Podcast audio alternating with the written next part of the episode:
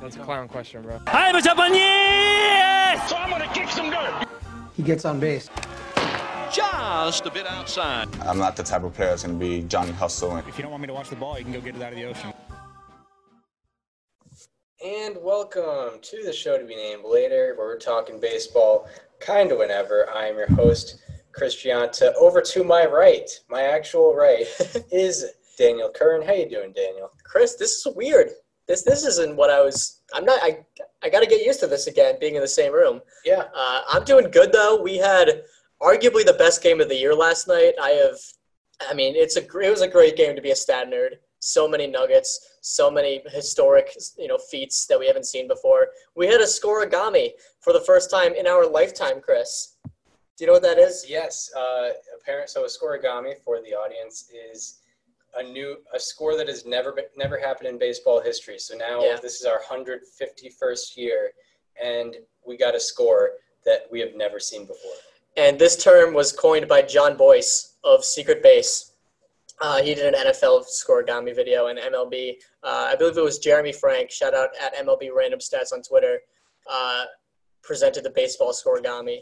And we had a we had a unique score. The last scoregami we got was in 1999, Yeah. so neither of us were alive. Yeah. Uh, so anyway, the Miami Marlins last night. I mean, what a night for their offense, huh? historic. Yeah. Historic night for their offense. Nine runs at SunTrust Park. Um, Truist Park. They or uh, yeah, Sun Yeah. Truist Park. Truist Park now. Yeah. And yeah, that they had never they had never had that many at Truist. at They, Truist they Park. it was tied. They so the Miami Marlins last night.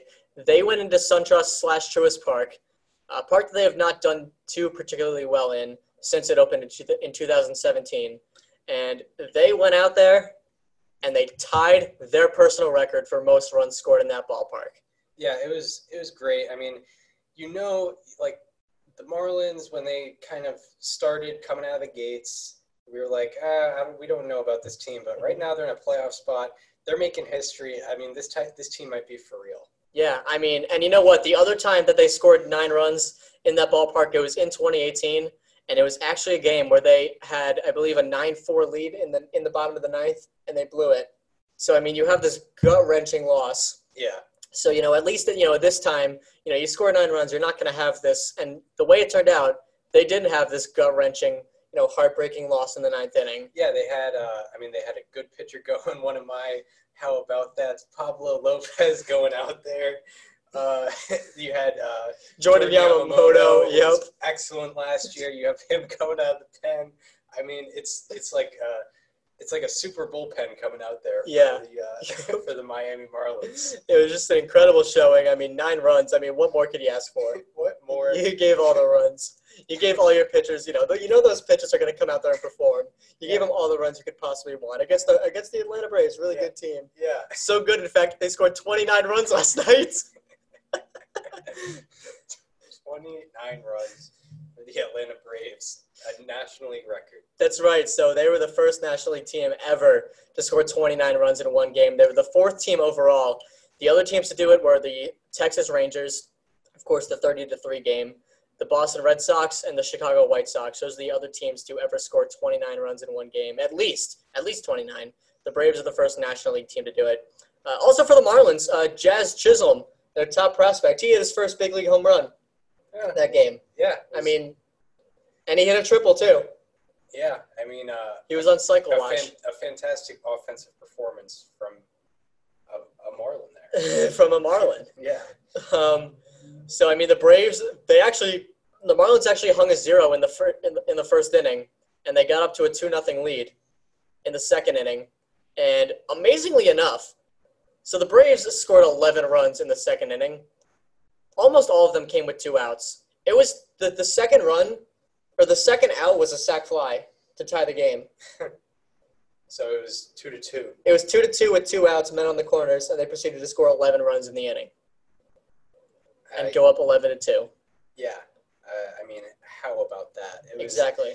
Yeah. So I'm just gonna I'm gonna run through Yeah, the box score uh, because it was it was quite a scene. Uh, by the way, I so I looked back at all the you know all the other historic uh, blowout games in history.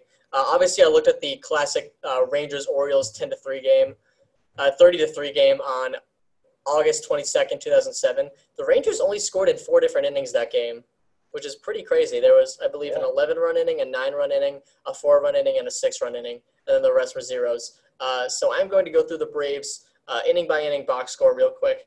Um, just for note, this game was so ridiculous, man. They had 23 hits. The Marlins had two errors, so they didn't help themselves out. By the way, Bryse Wilson, Bryse Wilson, pitcher from the Braves, he got his first career save in this game. I like I have no idea how that was even possible. I think he, He pitched. He pitched four innings. If you pitch the last three innings of a game, no matter what the score is, it's a save. Oh. Yeah, learned something new every day. Yep. I learned that in 2017. Uh, the Red Sox beat the Blue Jays like 16 to. It was some blowout loss, and I think it was. I forget who it was, but someone got to save that game because they pitched three innings. That's how I learned it. Um, anyway, so the Braves scored 11 runs in the second, two runs in the third, three runs in the fourth, six runs in the fifth, three runs in the sixth, four runs in the seventh, and then put up a zero in the eighth. Uh, I was hoping that they would catch the all-time record and score 31, but hey, National League record's cool too. Yeah, it was um, edge on your seat stuff. Yeah, I was I was um personally I didn't even tune in till uh I, w- I wasn't tuning in that hard. I was I didn't tune in till it was twenty five to nine. Yeah. Uh, I was just trying to catch catch a historic moment, like kind of like the th- last three outs of the no hitter. yeah, I was yeah I was watching. Uh, Trevor Bowers was was still on the mound. hmm I had that on, but I mean it was except like when the Braves were up, it was you it was edge of your seat material going on there. So Freddie Freeman had three hits uh, on six RBI. He also he hit a home run, and the home run he hit was his 1,500th career hit. Yes, that's true. That is true. So that was very cool. Uh, Mars, yeah, Travis d'Arnaud hit a home run. He was t- he was two for seven. Oh, not not a great day. Yeah, I think his I think his batting average went down. I think the Braves weighted runs created plus. oh, I have I have that number. Okay. yeah. Uh, well, not for that game individually, but for how much it went up over the course of one day. Uh, Dansby Swanson had five runs scored and only four at bats. It's pretty cool. Uh, he only had one walk. He had three hits, one walk, and I'm assuming he reached on an error. Uh, Austin Riley went two for four with two walks. Uh, Ozzy Albies went three for six with a with a he did not have a walk. Never mind. The Braves as a team, by the way, they had nine walks. That is a lot uh, for an for an eight inning game Yeah. on offense. Yeah. Um, and the two particular players of the game, Ronald Acuna Jr. went three for four.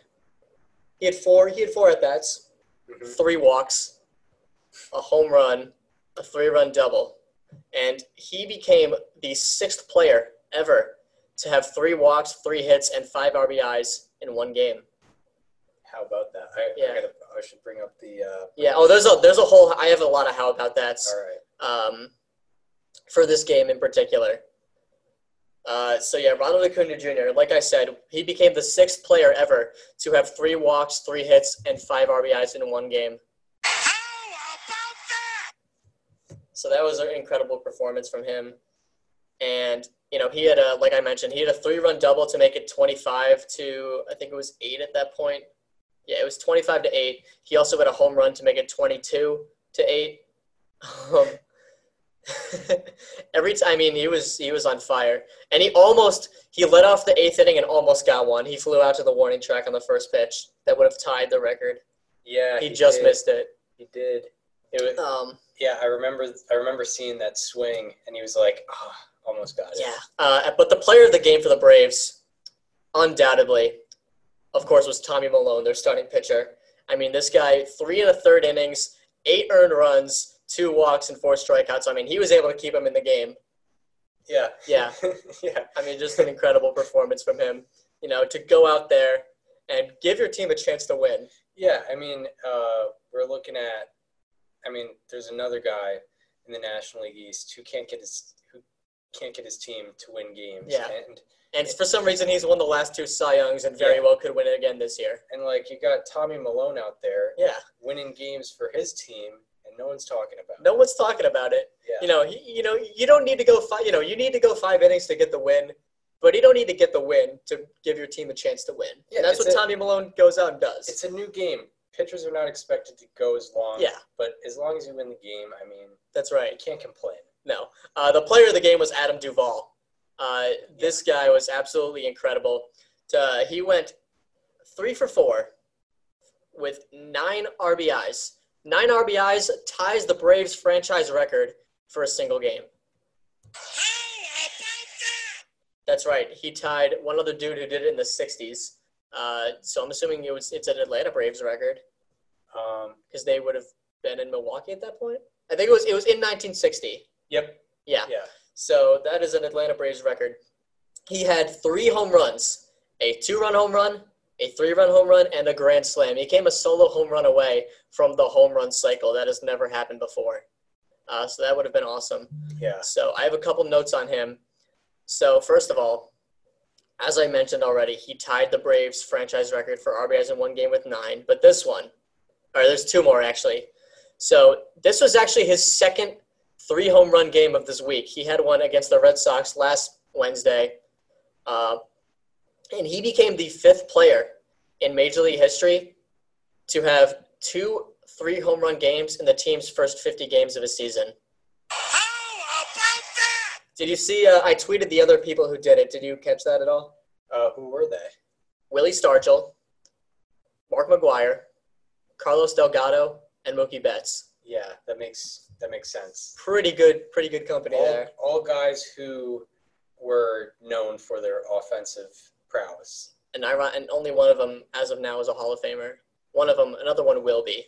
Yeah. But McGwire is not, and Delgado is not. And Adam Duvall just joined that list. Uh, but anyway, Adam Duvall. First of all, on top of the uh, on top of you know all the home runs, he also had two walks in the game, which is really impressive. And he became the first player in Major League history, dating all the way back to 1901, to have three home runs, nine RBIs, and two walks in a single game. How about that? Adam Duvall. Yeah, Adam Duvall. That's that's that's incredible. Incredible to hear. Mhm. Um, a, an absolutely historic day in Atlanta for both teams. Um, yeah, 29, 29 to nine. Yeah, 29 to 9.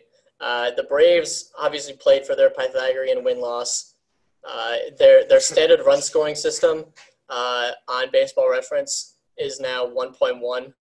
Uh, I'm not sure exactly where it was yesterday, but it, I'm very well guessing it went up. Uh, so I don't know. Do you have any other thoughts on this game? No, I think I think uh, I think you broke it down to quite quite down to the bone. Yeah, I mean, this is this is the Braves reminding everyone what they can do. I mean, and then and I mean, you know, we joke about Tommy Milone, but like on any other night, he was terrible. Yeah, Like three and a third, eight earned runs. That yeah, that's gonna lose you the game ninety-five times out of hundred. And the, the only times they he wins is when they score twenty-nine runs. yeah. In a lot of games, uh, three and a third, eight earned runs, like a position player will eventually come in Yeah, for your team Yep. because you're down like eleven to nothing. yeah. Um, and I mean, you know, that wasn't even one of their guys. Like I had, you know, like you know, apart from that offense, they still have you know Max Fried, who's in the Cy Young conversation. Soroka is out, and Foltynewicz. You know, their pitching staff is somewhat dismantled, but they've been able to hold their own. Uh, for what it's worth, uh, my guy Ian Anderson has been shutting it down. 240 ERA over his first three starts, so that's really good. Uh, and uh, I think Cole Hamels is, yeah, he pitched a sim game yesterday. yeah. I think he might be coming in, in the last in couple days. for the postseason. Yeah, I mean, you know, whatever he's got left in the tank, you know, he can pull through for a good postseason run. Yeah, you know, yeah, you definitely want a guy who's there, especially when, um, you know, you lost Keuchel last year, who had postseason experience. Soroka gained postseason experience last year, and you don't have him this year. Um, and yeah, I think you know Braves are very interesting. I mean, they've still been able to do everything they've uh, everything they've been able to do, stay in first place despite you know a lot of injuries. You know, Max Fried actually just went on the uh, IL as well. So, you know, if you're a Braves fan, you're definitely hoping for him to come back quickly. But Yeah. You've lost you've lost Soroka for the year. You lost Acuna and Albies for a little bit. Um, you haven't had Hamels, and you haven't really had Foltynewicz, and they're still at the top, and they're making history. And I mean, that's that's a fun team, and you know, even with injuries, it makes you it makes you think that this is a team that's Worth paying for, attention due to. for long term success as well. yes. Uh, so now, do you want to get into the NL postseason picture? Yeah, I guess that's a good segue. Yeah, Uh, because the Braves, we're going to be talking about them again real soon. Because guess what? They've had other really good nights outside of just last night. Yes. So first, uh, so first of all, uh, last episode we kind of broke down the American League playoff picture because um, we're somewhat in a lull. There hasn't been like there haven't been that many changes standings wise in the past week or so. It's a lot of you know fighting for you know like the eight seed and stuff. It's been some slight moving around, but not really much. So we're kind of just seeing what where teams are at, um, where we think they're gonna go in the postseason. Because there's, I think there's some teams, there's definitely some teams who are at the top right now that might not go very far, and there's probably some teams that are fighting for an eight seed that might be going uh, further. You know, like maybe the Yankees Yes. uh, might be a threat even as a, as a seven or eight seed coming out of the American League. So today we're doing the National League and we're starting with the best team in baseball this year, the Los Angeles Dodgers. Yeah, I mean, this is this is a staple every year. It's like the Dodgers, they're on top. You know, they are. What are they doing right now? Like thirty-two and twelve. Yeah, they have a seven twenty-seven winning percentage. They are miles ahead of the Braves for the number two, uh, or for the number one seed, should I say? And with this team, you got to start thinking when when is enough enough? Like when are they finally going to do it? And this year, they have Mookie Betts to go along with Cody Bellinger, to go along with Justin Turner, who's a pending free agent, to go along uh, with Corey Seager, to go along with everyone else in that lineup who's been producing year in and year out. You know, and you, you talk about, you know, the, the, the elephant in the room, Clayton Kershaw. He's actually still doing really well, uh, despite people talking about how his prime is over. So, you know, I'm just getting into this team. Mookie Betts has been the best player on this team, unsurprisingly. A 307 average with a 994 OPS, 164 OPS plus. He's also playing really good defense. He has 14 home runs, 33 Yeah. RBIs. A solid MVP candidate. Yeah, I mean, this, I mean, this is a guy you want on your team for his entire career. Yeah, he, uh, yeah, definitely. The Dodgers definitely made the right move in, uh, in locking him up Yeah, because, you know, no, I mean, I how could you ever look at that guy and be like, nah, I think we should uh, not lock him up. yeah. You know, I mean, if you're, you know, maybe if you're a small market team like I don't know, the Red Sox or something like that, like Yeah. maybe uh, you kind of you squeeze a World Series out of him and then you let him go on his way. But even then, you should really consider it. yeah, I mean, uh, yeah, if you're a smaller market team, you go for your championship window Yeah, and then and then you know you have guys like Austin Well, Bryce getting outs in the fourth inning Well, as the first third of pitcher in all, the game. first of all, you're you're big market for about a year, and then you Yeah. decide, oh, not really anymore. no, now we're not big market actually. It was like a 2003 Marlins move. Yeah, they just so they weird. just won, and then they kind of cleaned house. And you know something about the Dodgers, a lot of their players haven't exactly gotten it going yet. Like Cody Bellinger, he only has a 719 OPS. Like he's a below average power hitter this year. yeah, Uh, Max Muncy, he's been you know hitting for power, but he's kind of become a Joey Gallo in a sense, where he only has a 205 average with a 775 OPS. Like you know, I know how we talk about how we're sort of doing away with batting average, but I know Max Muncy can do better than 205. oh yeah, definitely. And if he's if he can get up to even just 230, that's cool because he's got a, Yeah. a 351 on base percentage. That's above average in itself. So he is getting his walks. It's just the quality of contact uh, coming off the ball. And I want to look at the um, I want to look at the pitching staff because even if they're losing guys, it's it's a it's a cycle of you know they had guys that were relieving last year who probably would start on 95% of other teams like Julio Urias. Uh, you have him coming coming up and producing well. Walker Buehler has recovered from a bad start of the season. Dustin May has come up. You know, it's a it's a younger pitching staff than I guess we're used to with the Yeah. with the Dodgers. This it almost seems like this is a new age, even though it's kind of not. Like the rotation, you know, obviously you have your Clayton Kershaws, but Dustin May has put himself in there. Julio Urias seems like he's finally becoming a staple in that rotation, and also Tony Gonsolin. Nobody is talking about him. 23 and two thirds innings pitched, an 0.76 ERA with a 2.38 FIP. Yeah. Nobody is talking about that.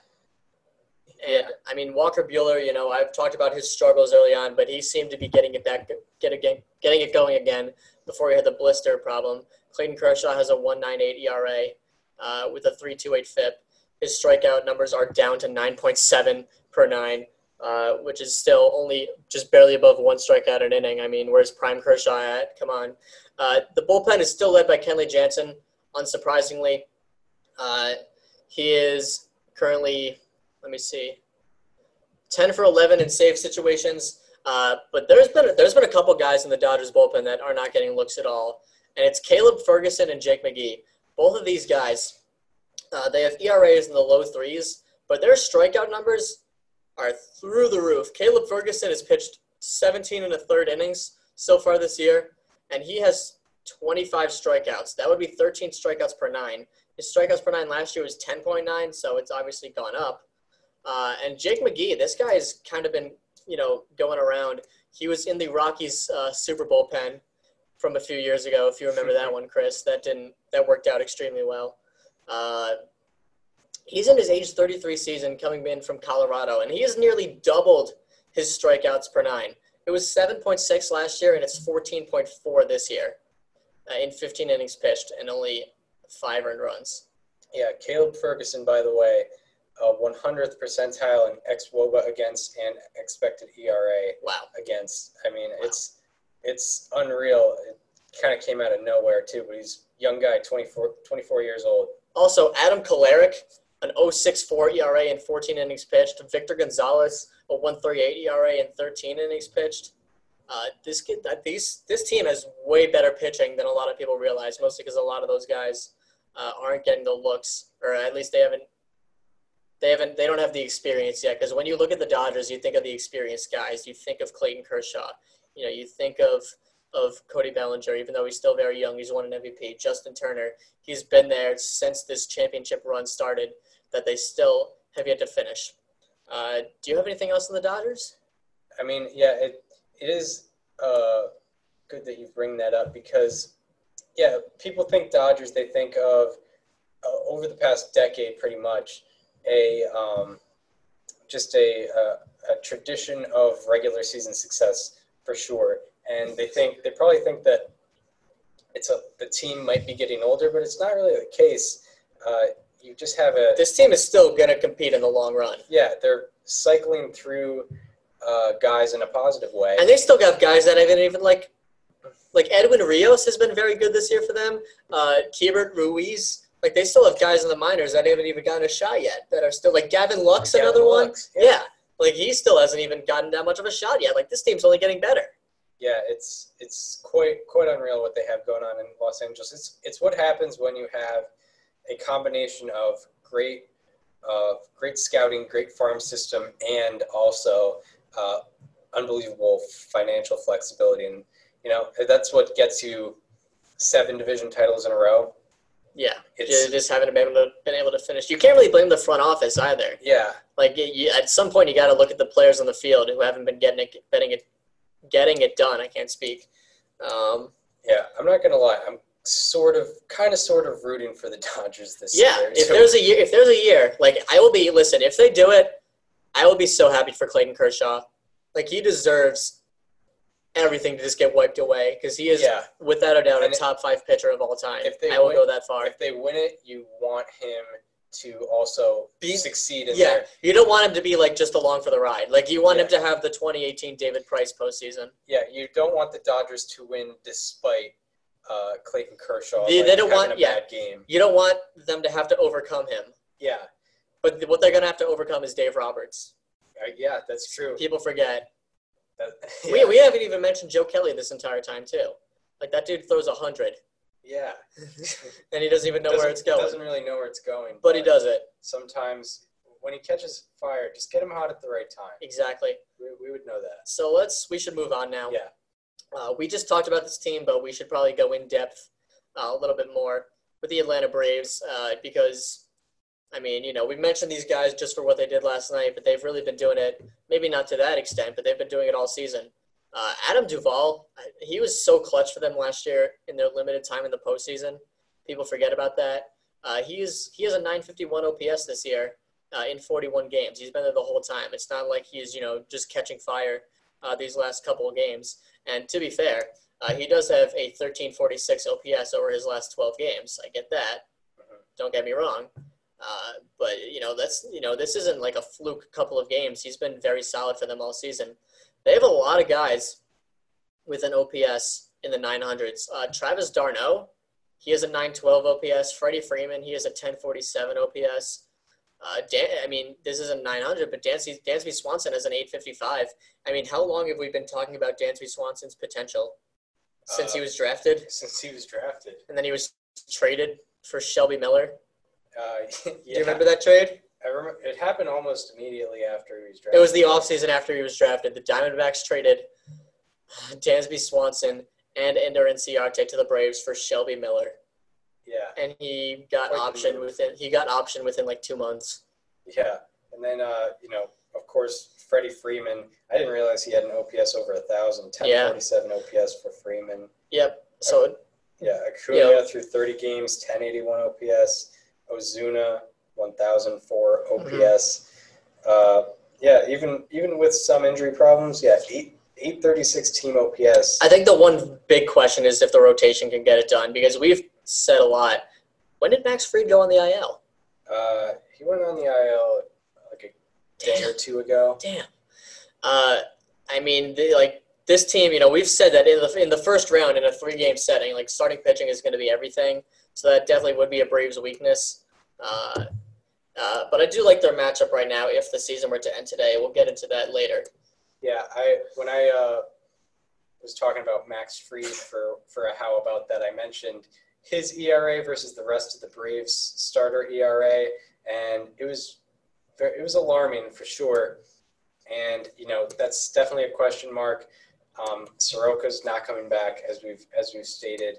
Um, Mike Foltynewicz probably not going to be there in the playoffs. He's got deeper problems um, with his arm and his velocity. Cole Hamels could be there, but it's probably going to be, you know, hopefully, hopefully for the Braves, Fried is able to come back, but it's it'll probably be Fried, Anderson, Hamels uh, for that first series, and and go with that throughout. Maybe a bullpen game once you get deeper into the playoffs for your game fours, but um, it it might be an issue. May I uh, talk about Ian Anderson? Yes. He has given up. So he has pitched how many innings so far this year? 15. 15 innings pitched. He has allowed three extra base hits all year. And also, average against of 164, Woba against of 248, launch angle against two. Two launch at two at two degrees. Exit velocity of 87.3. His StatCast numbers are really good. His peripherals are really good. And, you know, this is not necessarily the norm for when someone comes up and starts their career. Normally, you have some growing pains. I mean, you see Kyle Wright, you know, right above him on the baseball reference page with an 805 ERA. Uh, Ian Anderson has a 240. He has a FIP of 344, which is not bad at all.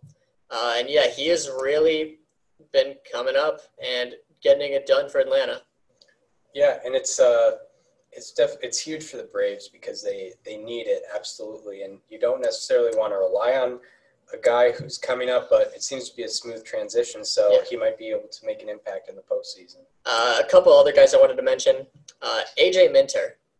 Uh, you might remember him from the viral video of when he was. Do you remember the video from when he was at Texas A&M?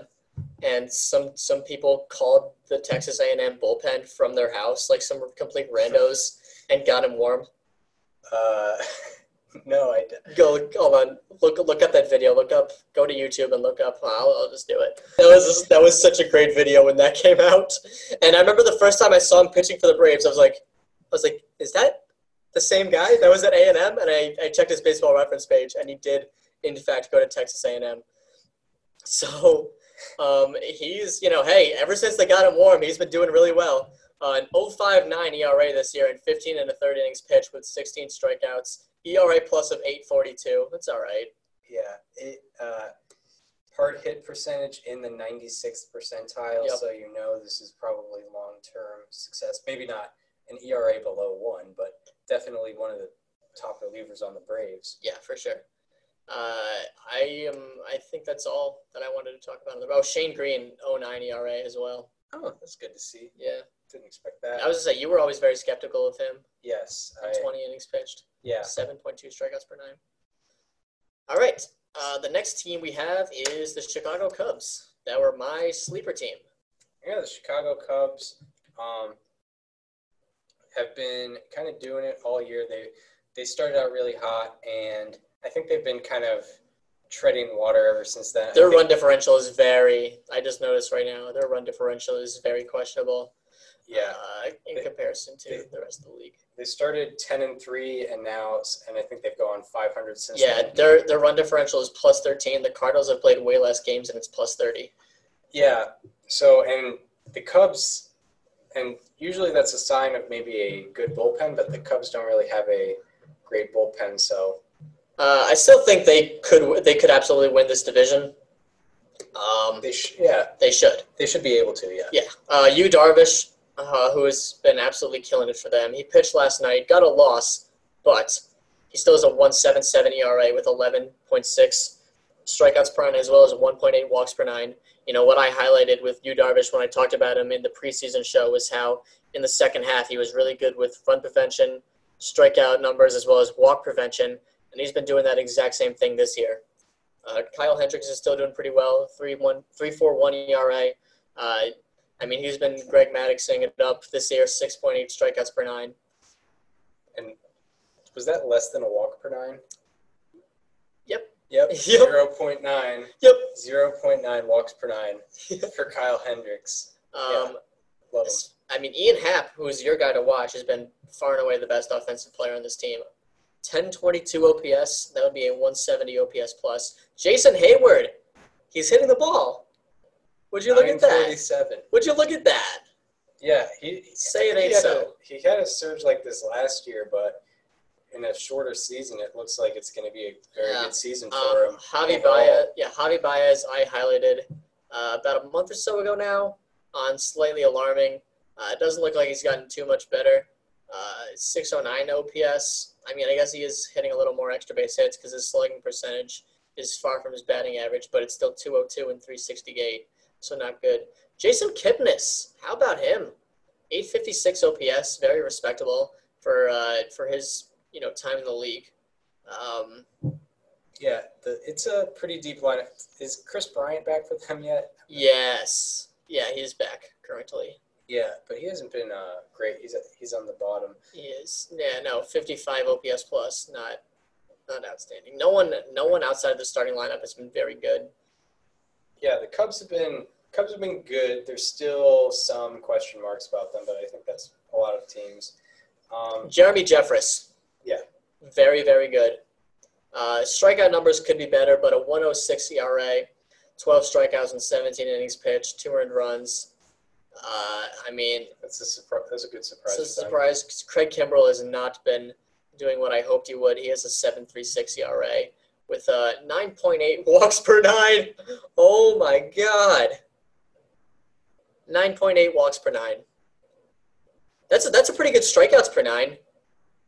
Uh, but you don't want it for. I mean, to his credit, he does have 17.2 strikeouts per nine as well. Uh, so yeah, he is like a he's like a two true outcomes pitcher. Yeah, Like no one's ever gonna hit him, but he's either gonna walk the entire world or strike everyone out. It's usually a mix of both, which isn't good at all. yeah. He's like a um, he's like the kid from Little League. Yep, Can't control. Can't control like me, Baseball. me when I played little league. Yeah. Except Uh, I didn't have Je- strikeout numbers. Je- Yeah. It, it looked like yeah. It looked like everyone was everyone was afraid to face the, the Craig Kimbrel type who just would walk people and strike people out. It's It'd be so boring. It's like just stand there, watch four balls, go to the backstop, and then go to first, go station to station through walks all around the bases. Yeah, one thing one thing I am finding with uh, Jeremy Jeremy Jeffress, um, and not to say he won't sustain success, but his ERA is 106. His expected ERA, according to Statcast, 4.33.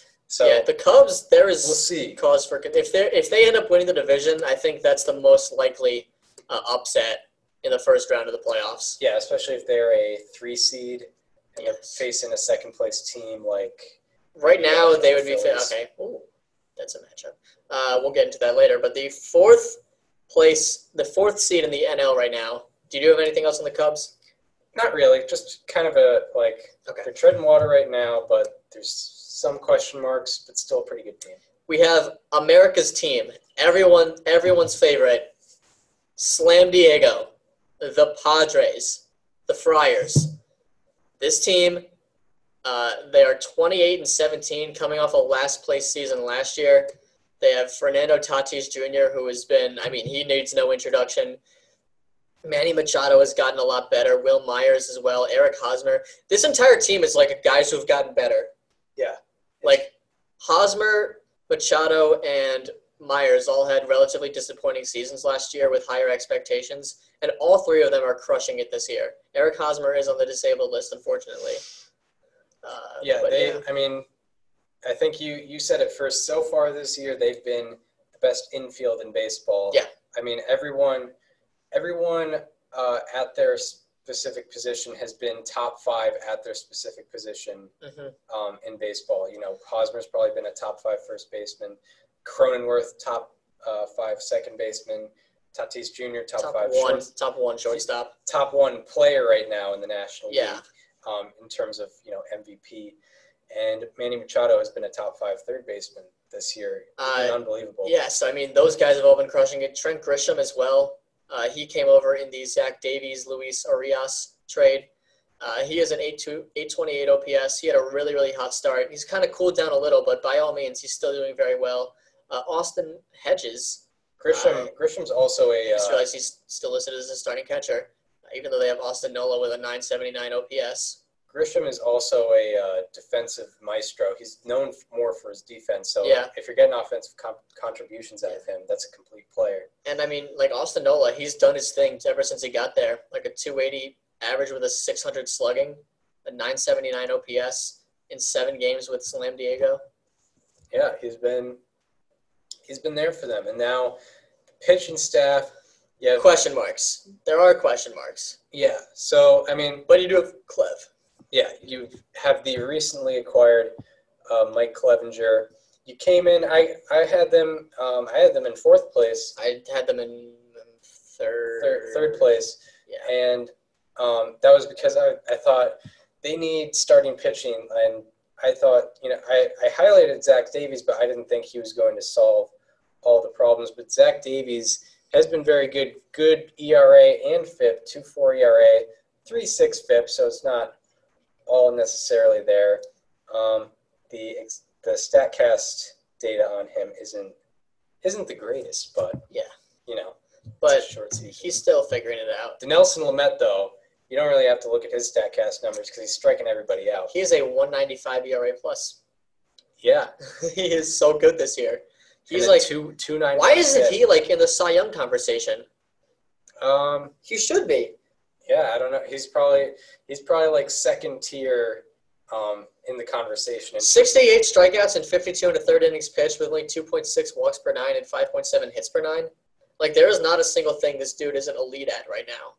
yeah, because you got Oh, because he's two and one. That's why yeah he's two and one. Zach Davies is seven and two. I think- Nelson Lamet is two and one. How does that? How does that happen? I mean, come on. yeah. It, it's like when uh, John Lackey was ten and thirteen in 2013. He had, he had a bad record, even though he was pretty good. It's. I mean, it's Jacob deGrom. Yeah, it's but it, it's not even like it's happening on a bad team this year. That's true. Yeah. yeah. Odd that that happened. Um, Drew Pomeranz out of the bullpen. He was also in the same trade with Zach Davies. I think it's safe to say. I mean, Urias has done pretty well for the Brewers. We'll get into them later, but I right now it's safe to say the Padres won that. Actually, no, that was not even in the trade. Never mind. They signed him, didn't they? Yeah, they signed him for Never mind. a four-year deal. Yeah. He went out and got his money. OOO ERA. Zero ERA with a 154 FIP. 12.2 strikeouts per nine. I have no idea where that came from. Uh, that did not exist when he was in Boston at all. Except for like for a couple months in 2017. But not even the strikeout numbers were there. Well, well, you know how good Boston is at developing their pitchers. Well, they didn't develop Pomeranz. yeah, I, I know, but Yeah. you maintaining and everything, everything to do with pitchers outside of trading for them and signing them. Yep. Uh, Trevor Rosenthal, they got from the Royals. He's been elite this entire year. Um, Matt Strahm, a 3 ERA, but a 501 FIP. Uh, outside of that, I mean, Chris Paddack has struggled. I think we need to see more from him. Uh, and I can't really think of anything else for this team. What about you? Um, yeah, I mean the Padres. They've probably been, honestly, the most talked about because they've probably been the biggest surprise thus far Yeah, um, in terms of their success because they have the second best. and they're so record in the marketable because League. of because of uh, because of Tatis. Yeah, Tatis, Tatis and Crew is probably how the Padres uh, should be referenced, and Yeah. they're going to be exciting in the postseason. If you're if you're the heads of Major League Baseball, you're hoping the Padres kind of make a deep playoff push. So the, the number five seed, the team that would play the San Diego Padres, should the season end today. I bet you didn't expect this team to be as much in the picture as they are. Philadelphia Phillies. Oh, I did. You did, I did. I had but did, did you see him five seed? Did you have him in the playoffs? Exactly five seed. You had him in the play. Okay, well then, Chris, forward this to Chris. I'll, I'll let you. I'll let you take this one then. So you got the Philadelphia Phillies, although I'll- think, um, the, yeah, the biggest contributor has been the guy that you highlighted. So it's a team effort here. It is. on the show to be named later. Um, JT Realmuto is doing ev- everything that you think he should be doing. In a contract year. 128 OPS plus, while being a, an awesome defensive catcher as well. Uh, Rhys Hoskins has recently, yeah, mind the pun, recently really turned it up. I'm gonna get his uh, game logs. Yeah, he has a 949 OPS right now, but he's on a hot streak. I, am wondering what it was before. He had he had six home runs in nine games in a nine game span recently. Yeah, so a nice surge for uh, Rhys Hoskins. Um, looking at looking at trends here. So in his last 21 games, he's hitting 291 with an 1107 OPS. And 21 games, it's not that small of a sample. I mean, it's one third of the season this year. And yeah, I mean, back to the um, team team page. Hold on, real quick. Uh, before the, his last 21 games, his average and OPS were 208 and 691. It is now 258 and 940. Yeah, it's uh, it's been a crazy transition for. He's nearly Hoskins. doubled his slugging percentage. Yeah, So so went from it went from 283 to 530. yeah, and the average the average too is, is something something to look at because it's not like it's not like uh, things were just warning track. It's just he wasn't really putting it putting anything together. It wasn't just a power surge; it's an offensive surge totally. Uh, Didi Gregorius has kind of been a pleasant surprise. 803 OPS in 39 games. He's been there the whole year, consistent. Um, Andrew McCutchen, I, he he started he started out of the gate struggling, but I think he's improved as of late, almost to 700 OPS now.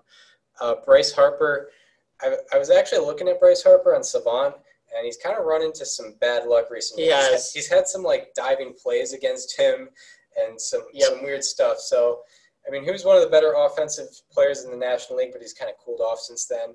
And then to the pitching staff, Zack Wheeler, Hold on, wait. Before you get into Zack Wheeler, Phil Gosselin has been such a mystery this year. Like he has defied everything into a 910 OPS, which makes zero sense. Yeah, well, uh, I'm not. I'm not familiar with the uh, Gosselin story. He just was never that kind of. I mean, uh, coming into this season, uh, in he started playing in 2013, and he had a 667 career OPS, and he has a 910 this year. Yeah, Like what? so I guess I guess putting him in the right situation made some improvements. Also, he never really. I mean, not that this is a full season, but he never played more than 122 games uh, in any season. Yeah, and that was just one season. And outside of that season, he hadn't played more than 50 games Yeah. uh, in a season. And then you got the pitching staff.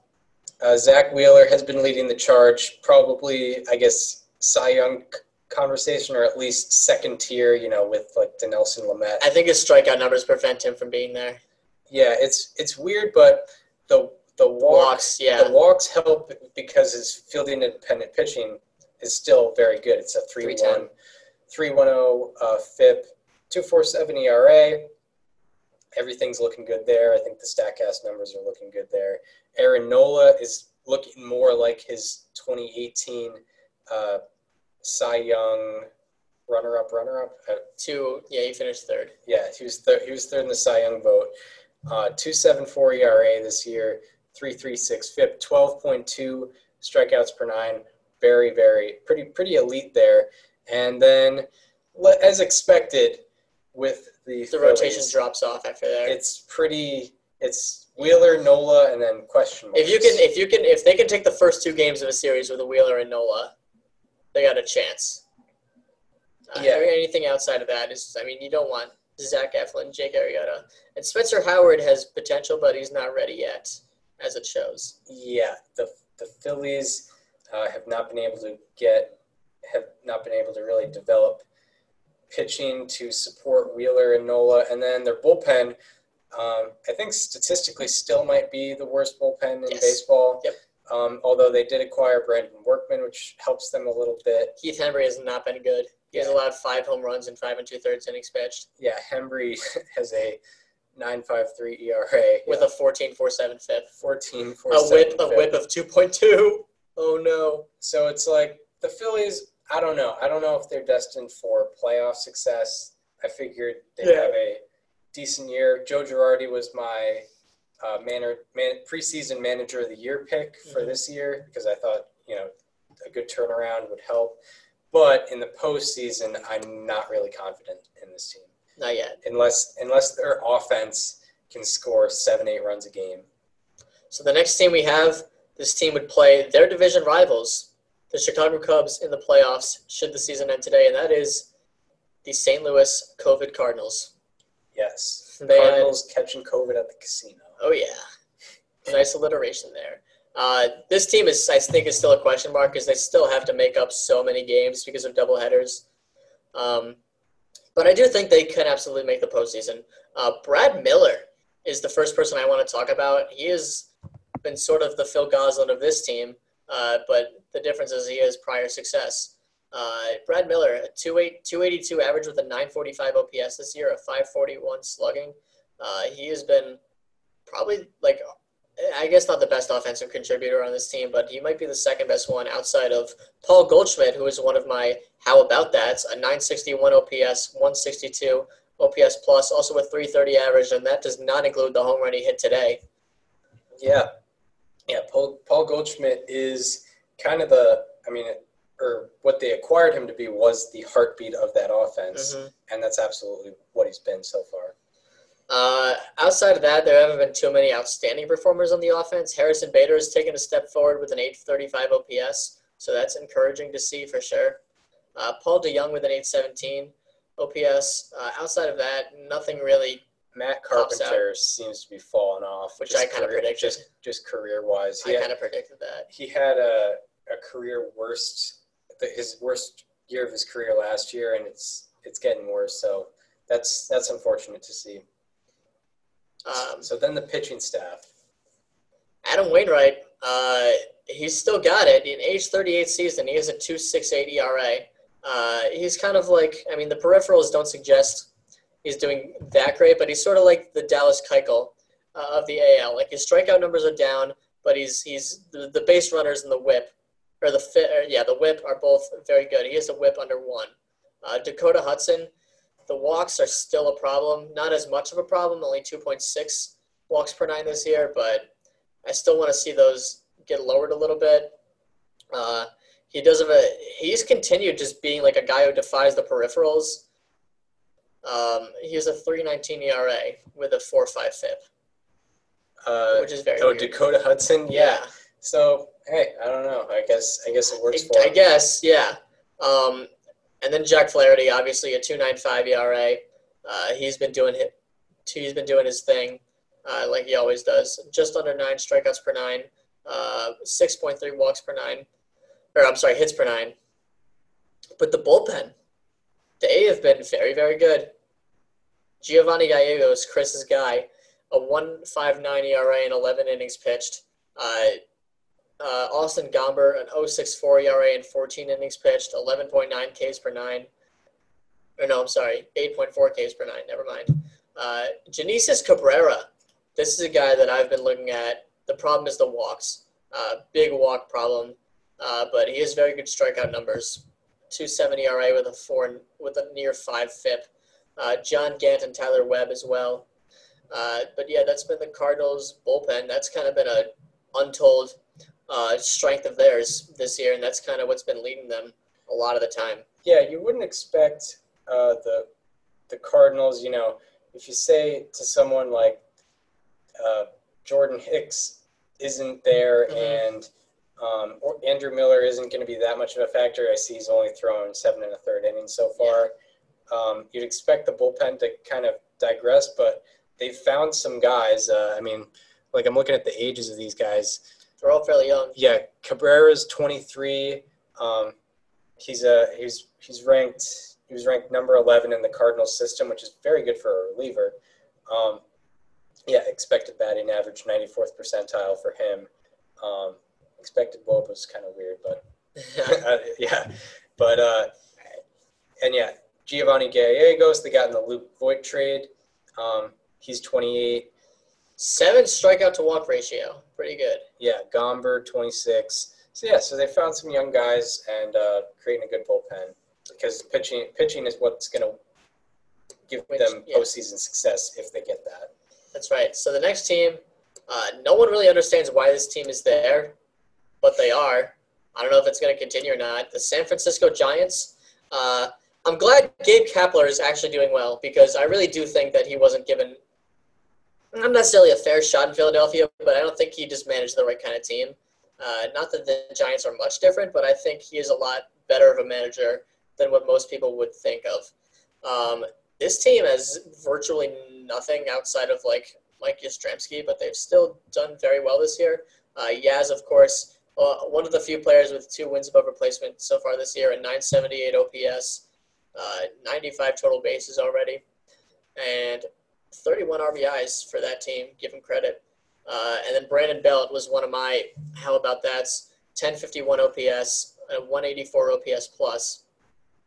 And also, Austin Slater, uh, only 68 plate appearances, but for what it's worth, 328 average with a 603 slugging and a 1030 OPS. Uh, so he's been doing very well. Wilmer, Wilmer Flores, too, an 858 OPS. What do you got for the Giants? Yeah, I mean it's just uh, I mean that's kind of like this. I guess it's the surprise team, at least on like the fringes of the playoff Mhm. team. I had I did not have any faith in this team to do anything. Why should you? this year.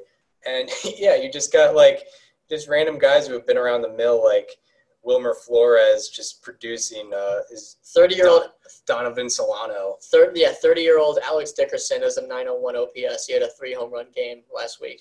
Yeah, uh, Brandon Belt, who has been there for. He was like- on the 2014 team. Yeah, he he's been in the Giants system for Yeah. over ten years. And- Pitching staff. Yeah. There's nothing appealing here. Yeah, not even Johnny Cueto is doing that There's good. nothing. I mean, Kevin Gausman's walk or uh, strikeout percentage, very good. 12 strikeouts per nine, uh, about a 405 ERA with a 352 FIP. Oh, interesting. That's been good. But outside of that, and I guess Trevor Cahill. Wait, Trevor Cahill is 10 strikeouts per nine? Huh? When did when did that become a thing? He was never a strikeout guy, was he? No. No, 6.8 career strikeouts per nine. He's got 10.6 this year. I guess the Giants just can make you a strikeout guy. Guess so. Like, Palmer, like Pomeranz. Yeah, I guess so. Uh, the bullpen has been meh, not great. Uh, Sam Selman, Yeah, who knew? Who knew the Giants would kind of be an offensive team yeah. Uh, the one bullpen guy that sticks out to me right now is Sam Selman, who oh, and Tony Watson too. Uh, and wow, okay, never mind. They do have a good bullpen. Uh, just the guys listed on front of Baseball Reference: Jarlin Garcia, 13 shutout innings this year. How about that? Tony Watson with an 0.64 ERA and 14 innings pitched, 11 strikeouts, uh, and Sam Selman, uh, 180 ERA, uh, 284 FIP, 15 innings pitched and uh, 18 strikeouts. Uh, nothing to be concerned about at all right there. So I guess they have a sneaky good back end of the bullpen, and I just learned that right now. Yeah, it looks like they've kind of abandoned the guys they planned on. Yeah, Have they actually just DFA'd Hunter Pence. So yeah, Yeah, uh, I'm try- trying to look at the bullpen ERA rankings because they must be uh, maybe in the middle there, which you know you wouldn't expect. yeah, The San Francisco Giants are 19th in Major League Baseball in bullpen ERA, so respectable, I guess. yeah. So now I guess uh, I, gue- I guess we can go to the Marlins. Yeah. Marlins, yeah. Nine runs last night. making history. Yeah. Look at it. Look at that. Look at that right there. um Is wait, okay, wait. Without guessing, do you want to just guess who the number one producer by wins above replacement is on this team? Because I honestly have no idea. Oh, I looked. Oh, you looked. Oh, oh yeah, Sixto. He's been very good this year. yeah. Um, yeah, he's come up, and his strikeout and walk numbers are both incredible. Uh, Twelve point five strikeouts per, to walk ratio. What that's not even heard of. Uh, he's made three start, four starts, twenty five innings pitched, twenty one hits, five earned runs, only two walks, and twenty five strikeouts. Uh, that is really good. Yeah, That is really good. he's unbelievable. His stuff is definitely unbelievable. I'm looking. I'm trying to see the rookie rankings because he might be coming up on. Yeah, Um, he could sneak up on Cronenworth. he could sneak up on Cronenworth. He might surpass May, uh, Dustin May. Mm-hmm. Um, He very well could. yeah, I mean, yeah, I mean, uh, Cronin, Cronenworth has done well, so he, he might keep Yeah. it. But yeah, Sixto Sanchez, you know, at least for the future, definitely. I mean, he's a he's a guy you want to watch for sure. Absolutely. He's got stuff. Pablo Lopez was my how about that. But he's digressed right hard in the last two starts. Um, well, also one guy, James Hoyt. Uh, he has a walk problem, but his strikeout numbers are insane. Ten and a third innings pitched, a one seven four ERA, uh, five point two walks per nine, but thirteen point one Ks per nine is really good. Uh, a five seven FIP, which even that is very respectable. Uh, Brad Boxberger as well. Didn't even realize he was still in the league, but he's got a one three eight ERA and thirteen innings pitched. That's pretty good.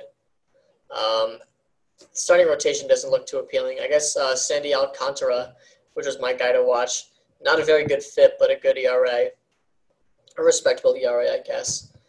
Um, Trevor Rogers, five innings or five earned runs in, in 15 innings pitched, three ERA.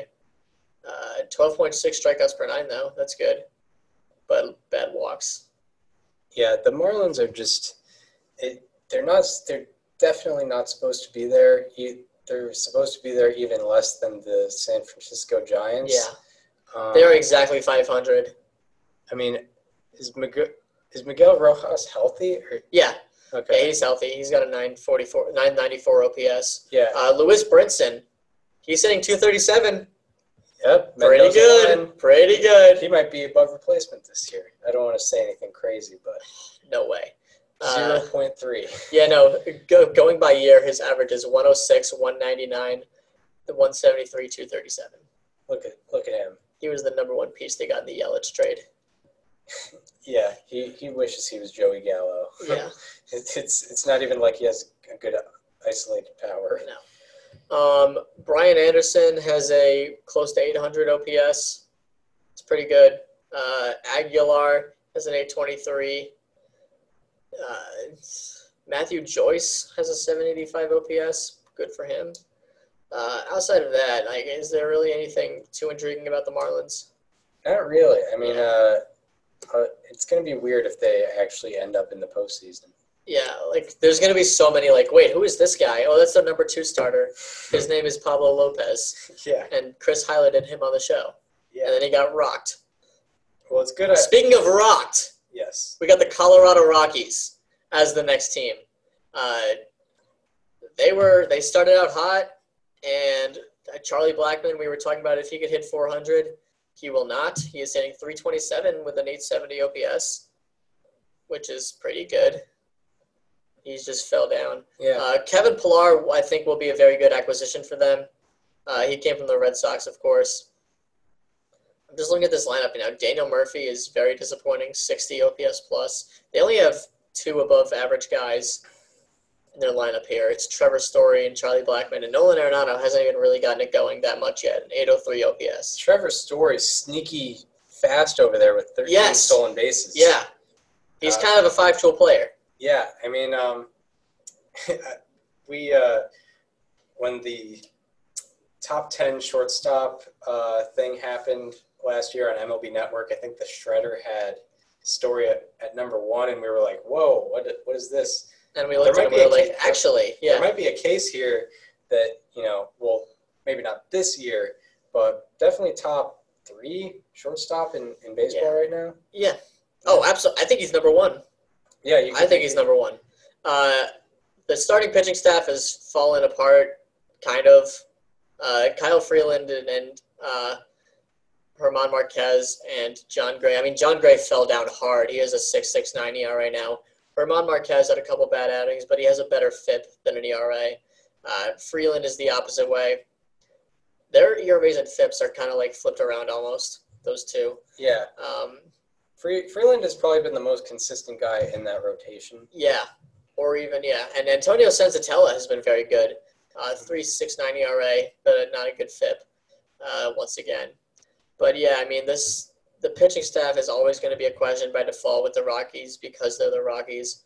Uh, Daniel Bard though, the ultimate comeback story. He's been very good. A three five ERA, uh, eleven point five strikeouts per nine, point six strikeout to walk ratio.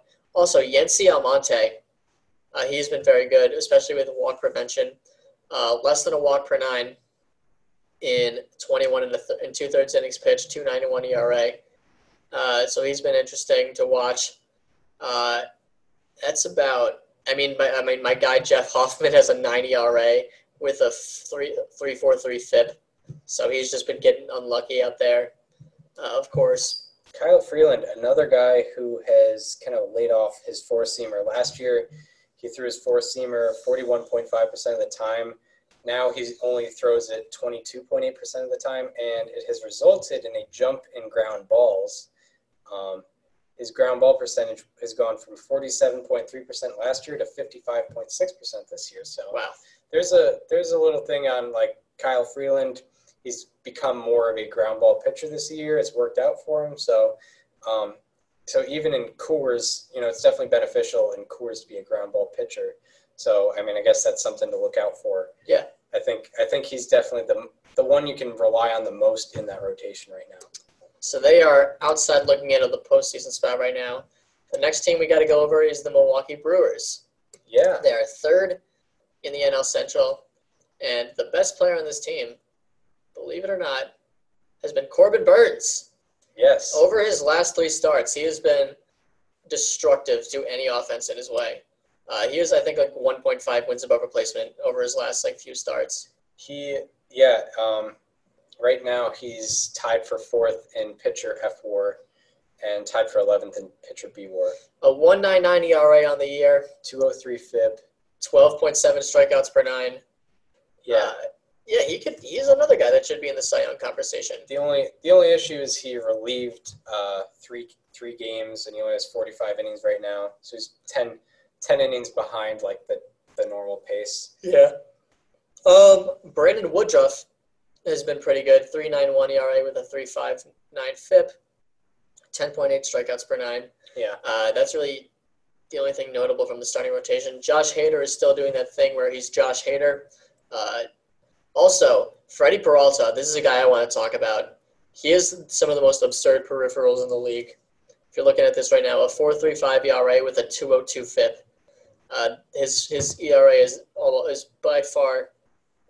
Uh, it- it's half his or his FIP is half his ERA. Uh, 16 and a half strikeouts per nine is absurd.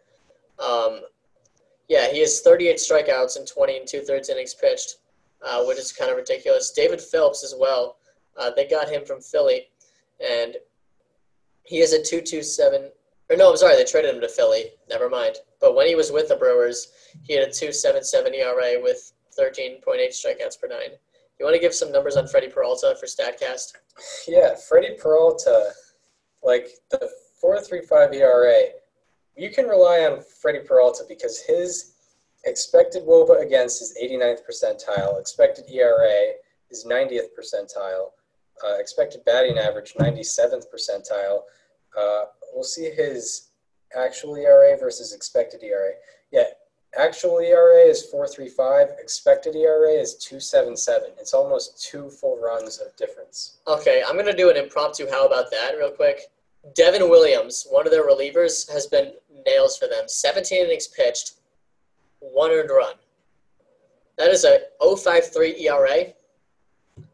That is also an ERA plus of 889, and he has 35 strikeouts in 17 innings pitched with only six walks. How about that? He is only 25 years old. I believe he's a rookie. Uh, he has a FIP. He has a WHIP of 0.5. He's giving up half a base runner per inning. 2.1 hits per nine is also ridiculous. 3.2 walks per nine, which isn't bad at all, and 18 and a half strikeouts per nine. Devin Williams has been one of the best relievers in the whole league this year. Yeah, he might be on his way to a reliever of the year Yeah. title, although they kind of do that for closers, um, as we saw last year. But yeah, uh, but I guess I guess the two closers that got there were two closers that got snubbed last year, so that wasn't even the issue. But anyway, Yeah. yeah, Brewers, um, interesting, and their their offense is interesting. Uh, what did Yeah. the off- Keston Hiura is doing good this year, correct? Keston Hiura, no. Well, kind of. 783 OPS. He's doing all right. He could be doing better, though. Thought he was Yelich has gotten it going a little bit. He still has to get the average up, but he has an 808 OPS. Uh, outside of that, I mean, Jedd Gyorko has been very good for them. I will say that 1051 OPS, tied for Barry Bonds' career uh, with a 293 average. Uh, yeah, and that is uh, about it. Luis Urias has been pretty good. He kind of kind of hit a wall though. He was, he was he has a 286 average though. I'll give him credit for that. It's very good. Yeah, I just want to see more extra base hits out of him. Yep, exactly. So, Uh, so we have two more teams two that more I want to go over. at. One of them is the New York Metropolitans. Uh, I mean, this this team they just they just don't get it. You don't get what I'm saying there? It's the Uh, Brodie Van Wagenen video, oh, the the video that leaked. They just it- he just doesn't get it. Rob wanted to do this. He just doesn't get it. and he was talking about his own boss. Such a Mets move. Um, anyway, the New York Mets, Robinson Cano has had probably the best comeback tour uh, of the year so far. In his age 37 season, a 316 average with a 902 OPS, seven home runs, only 19 RBIs, and only 13 strikeouts, which is even more amazing. Uh, he does have a really good strikeout rate, which I did not expect from him. Uh, you also have Michael Conforto, who I just highlighted on How About That with a 990 OPS. Uh, Pete Alonso has not been gotten it going. I mean, he's still been very good at 813 OPS, but from a guy who had 53 home runs last year, you'd hope for more. Uh, both of our guy to watch, our guys to watch, JD Davis, uh, 784 OPS plus, which has been pretty good, uh, but I'd like to see more. Oh, seven, yeah, 784 OPS, that's what I meant. Uh, Jeff McNeil has gotten it going recently, though. Yeah, And Uh, also Dom Smith, who I put on. How about that? yeah. Jeff McNeil hitting 315 with an 884 OPS. He, had, I think he homered in three straight games too. Uh, Jacob deGrom, unsurprisingly, is probably the Cy Young favorite right now. A 1.69 ERA with 13 and 1.1 strikeouts per nine, 2.1 walks per nine, uh, only 5.1 hits per nine. Uh, no surprises there. Then that he's kind of carrying the entire starting rotation. Yeah, I mean, I guess that's what happens. You know, no Stroman, no Syndergaard, and uh, he's just kind of out in, on an island, and that's probably why, probably why they're what four games below 500 now. Yeah. Uh, Edwin Diaz makes no sense because he is he is less than half of his save opportunities been converted into saves, but he's still a really like the numbers show that he should be a good pitcher. A 189 ERA with 18 and a half strikeouts per nine, uh, and a FIP of 234. Like it just it's just so puzzling that every time he gets into a game he blows it. Yeah, like you have to, you have to, you probably have to look into that because It's so strange. every game, every game he blows must be a one-run game, and I don't know. Maybe he has hold opportunities, like he's coming in the in the seventh or something. It something. makes no sense. I don't know. Yeah. Um, outside of that, uh, Seth Lugo has looked very good, uh, like he did last year, and so is Chasen Shreve. Uh, good for him. 20 innings pitched, 2.25 ERA. Brad Brach, 1.5 ERA and 12 innings pitched. Uh, do you have anything else from the Mets? Um, I, I mean, they've had some good comebacks, but the the offense is pretty good. Can you scroll down and see like the team OPS and OPS plus? Oh. Uh, Uh, yes. Yeah, an eight, 123 team OPS plus. That's really good. Like with the Mets, especially. They're It's not City a, Field. they're not a historically uh, great offensive team. You know, you know them for their pitching. That's what got them to the World Series in 2015. You know, deGrom, Syndergaard, Harvey, and uh, Matz. Yeah. and they've been that way pretty much since then. And then you have like if like the, the thing with the Mets was like if they can get their offense clicking, they could be like the best team in the National League. For Their offense is clicking now, but now the pitching is is kind of left them. Yeah. Uh, so now we have one last team. Chris, this was your NL Central champions, so I will let you take it away. No, I, I had them in uh, I had them in the fourth seed behind. Oh, that's right. But you had them. You had them. You had them. I had them going very well. So I'll let you take this one. Yeah, the Cincinnati Reds. Um, I mean, there's there's multiple issues. It's a multi-layered uh, thing. First of all, the OP the uh, the offense. Uh, the offense has been Not the greatest. something something that I was a little alarmed about. I you know when when when uh, they signed Castellanos and. Moustakas, I think a lot of people thought the offense would do a lot better than they thought it was. So, you know, I in the preview I reminded people, you know, Votto's not really the same. You know, you you do have Suarez uh, still, but you know, Scooter Gennett is not there anymore, and he wasn't. He kind of faded off in, into the distance. Um, there, there are just some a lot of disappointment, you know, from the catcher position. Although, or well, Tucker Barnhart, you have him in for defense, but he has a six thirteen OPS. Curt Casali, though. Curt Casali, nine twenty six OPS. So Yeah. uh, interesting there.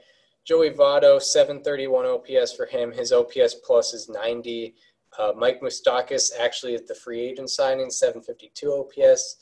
Um, you know, Eugenio Suarez, he struggled out of the gate pretty bad. His OPS plus is also under 100. Uh, that's a guy you expected to do very well uh, this year. He had a, a 930 something OPS last year. And, you know, Castellanos, even Castellanos has kind of slowed down as of late. His OPS is 860 now. I think it was, you know, in the thousands or 1100s a couple weeks ago. Jesse Winker had one of the had one of the hottest runs we've seen as of late. Uh, and then, you know, their starting pitching, their starting pitching is one of the best rotations in the National League. I mean, Bauer is right in that Cy Young conversation with Darvish and DeGrom. Uh, Castillo has been pretty good. A, a bad, he's had some bad luck uh, Yeah. to go with that, so you probably expect some more success with him. Uh, Sonny Gray taking a bit of a step back, but still a 3.19 ERA for the year. Tyler Mahle has kind of been a good surprise, ERA under four for him. Um, Desclafani, Des, Desclafani, Disco. yeah, Desco uh, has not been great this year. Wade Miley's been injured, but I mean, Bauer, Castillo, Gray, and Mahle have been very good, and That would be a great playoff rotation if they can get there. yeah, it would be something to look for. But their their bullpen uh, was bad out of the gate. Uh, Michael Lorenzen was giving up a lot of home runs to to start the year. I think it's gotten better since then, but a shaky bullpen along with a, a terribly underperforming offense is you know it's going to give you some some losses there. This team has so many. So Raisel Iglesias is six for eight in, blow, in save opportunities. That's you know two blown saves. Michael Lorenzen has two blown saves. He's oh over two. Lucas Sims, who I will talk about in a second, is oh over two, and Amir Garrett is oh over one. So this team has had so many different people like trying, you know, for closer, and none of them have been able to do it. Well, it I think it's it's because they're coming in in like the seventh inning. Yeah, yeah, but uh, still like it's a lot of it's a lot of blown saves. But it, it, it's a group effort for how tough. This and is when you when your offense isn't performing, there's going to be a lot of guys coming into two one, three to two games, very tight games. It's not like Yeah. the Reds are putting up five six runs a game. Um, so you want that bullpen to be tight, and unfortunately, that is that has not been the case. It has been for Lucas Sims and Amir Garrett, though. They've Yes. both been very good. Uh, Garrett is sub two ERA. Lu- Lucas Sims is just above two. Uh, they both have at least 12 strikeouts per nine. Uh, Sims could get his walk numbers down, but still very good. Uh, and also Archie Bradley has pitched two and a third, two and two thirds shutout innings. Uh, I predicted a lot of big things for him. So that is it for our NL postseason picture um, recap, or at least, or I guess, yeah, I guess that's what you call it. Um, so now we are going to get into the next edition. Chris, can you get the uh, the video up? You can you can take this away. Our Friday, Friday, September 11th edition of. How about that? So, uh, I, I guess I should start. Um, or actually, I'll, I'll have to get my notes up. You go ahead and start. All right, so I have one of each for this week. My how about that comes from a team that hasn't been doing so well, but this guy uh, isn't the reason for any of it. Isiah Kiner Falefa Oh, of the Texas Rangers. He went four for four last night, and he currently holds a 12 game hitting streak, and he's gotten a hit in 16 of his last 17 games. And now, over those 17 games, he is slashing 413, 433, 540 for a 973 OPS. That 413 average that leads the American League. He also has 26 hits and five strikeouts, and his strikeout percentage has gone down nearly 10% this year. So that is Isiah Kiner Falefa of the Texas Rangers. uh, what what date did you have there? It was over his last 12 games. I Over his believe it was the 22nd of August. Yeah, that's pretty uh pretty wild. So Yeah. my my how about that has already been mentioned in this episode. Uh, talking about Corbin Burnes. Yeah, he's been yeah unbelievable. So and he's been great the whole year as well. There are three men this year to have nine games with three plus innings pitched, three earned runs or less, and five plus strikeouts. Those three men are Shane Bieber, Lance Lynn, and Corbin Burnes. Uh, so he's been in kind of an elite class this year. Uh, in his last three starts, uh, he's pitched 19 innings, uh, allowed one run. That run was unearned. Uh, he's allowed seven hits in those 19 innings, three walks, and he's struck out 28. Uh, he's been absolutely unleashing on the National League. This year, he has a 199 ERA and a 203 FIP. His ERA ranks fifth in the National League, and his FIP and hits per nine lead the National League. This is also coming into Thursday, by the way. And he is tied for 11th in B War and tied for fourth in F War. So uh, there is Corbin Burnes. So now we go from the highs to the lows, highlighting a uh, perform an, an underperformer uh, of the of the past of in recent times. Uh, we're, we're going into slightly alarming statistics uh, for for the for the midweek episode. All right, so my slightly alarming uh, is Austin Meadows. He has been really struggling.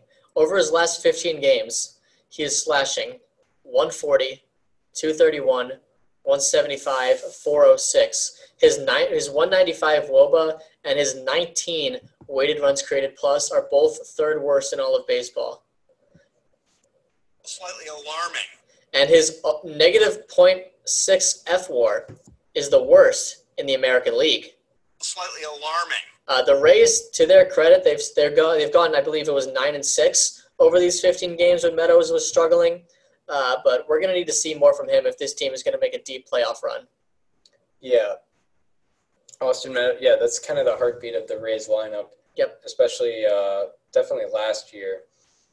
Um, yeah, it's uh, it's hard to see, but he, he'll he should be able to come back. My slightly alarming is also another guy who was very good last year. Um, actually, an MVP finalist last year. I'm talking about Marcus Semien. Uh, He last just went. He just went down. Oh, he, he uh, just went down with an injury? Yep. So I guess maybe that could explain it. But last year, out of 135 qualifiers, his OPS ranked 33rd. So 33rd out of 135, very good.